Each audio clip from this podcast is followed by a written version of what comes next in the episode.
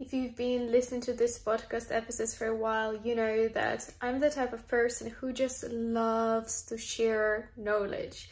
Literally, I cannot hold it to myself. I need to share it. And I still remember when I was even in primary school and I would learn something new and I would rush to my mom and tell her, okay, okay, let me explain to you how this works. And uh, I was just so excited. And I think that's something so interesting because I've carried it with me throughout all of these years. And up to this point, I'm still super excited about any new piece of information that I learned that I find useful, insightful, and I want to share it with people.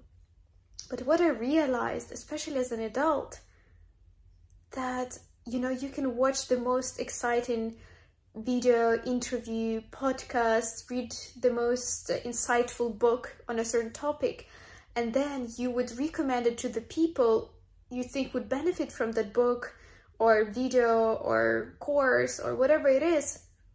And the shocking part to me is only 2% would actually read it, watch it. Other people would dismiss it. They say, ah, I cannot really learn much from it, or oh, that person doesn't sound legit, or something else, or they just will forget and not do it. And for me, it's crazy. There is something out there that someone you trust is recommending and says it will actually make your life better. You just need to go out and learn. Why wouldn't you want to do that? And why only 2% of the people actually do it? It's still so shocking up to this day, but I'm sure as you're listening and watching this podcast episodes, you definitely fall into those 2% who are eager learners, who want to do new things, who want to make their life lives better and are actually willing to take action.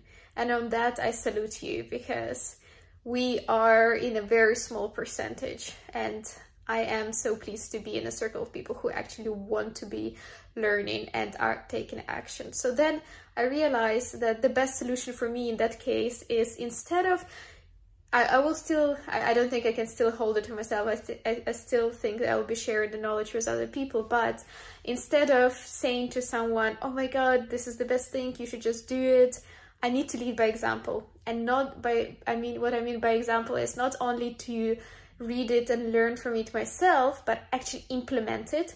And then people will see external results and they will start asking you, oh, how did you do that? How did you achieve that? Why do you have this? And you, you'll be like, do you remember that silly video that you said it was silly that I sent to you three years ago?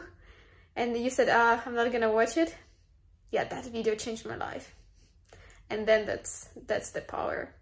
So for those of us who keep on learning, keep on improving, keep on getting better, and actually take that action yourself so that your results will speak louder and people will start asking you, what did you do? And then you'll be like, yeah, that thing that you dismissed as silly.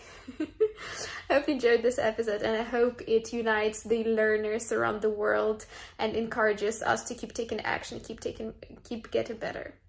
Thank you so much for listening to this episode. I hope you enjoyed it and I hope to see you in the next one.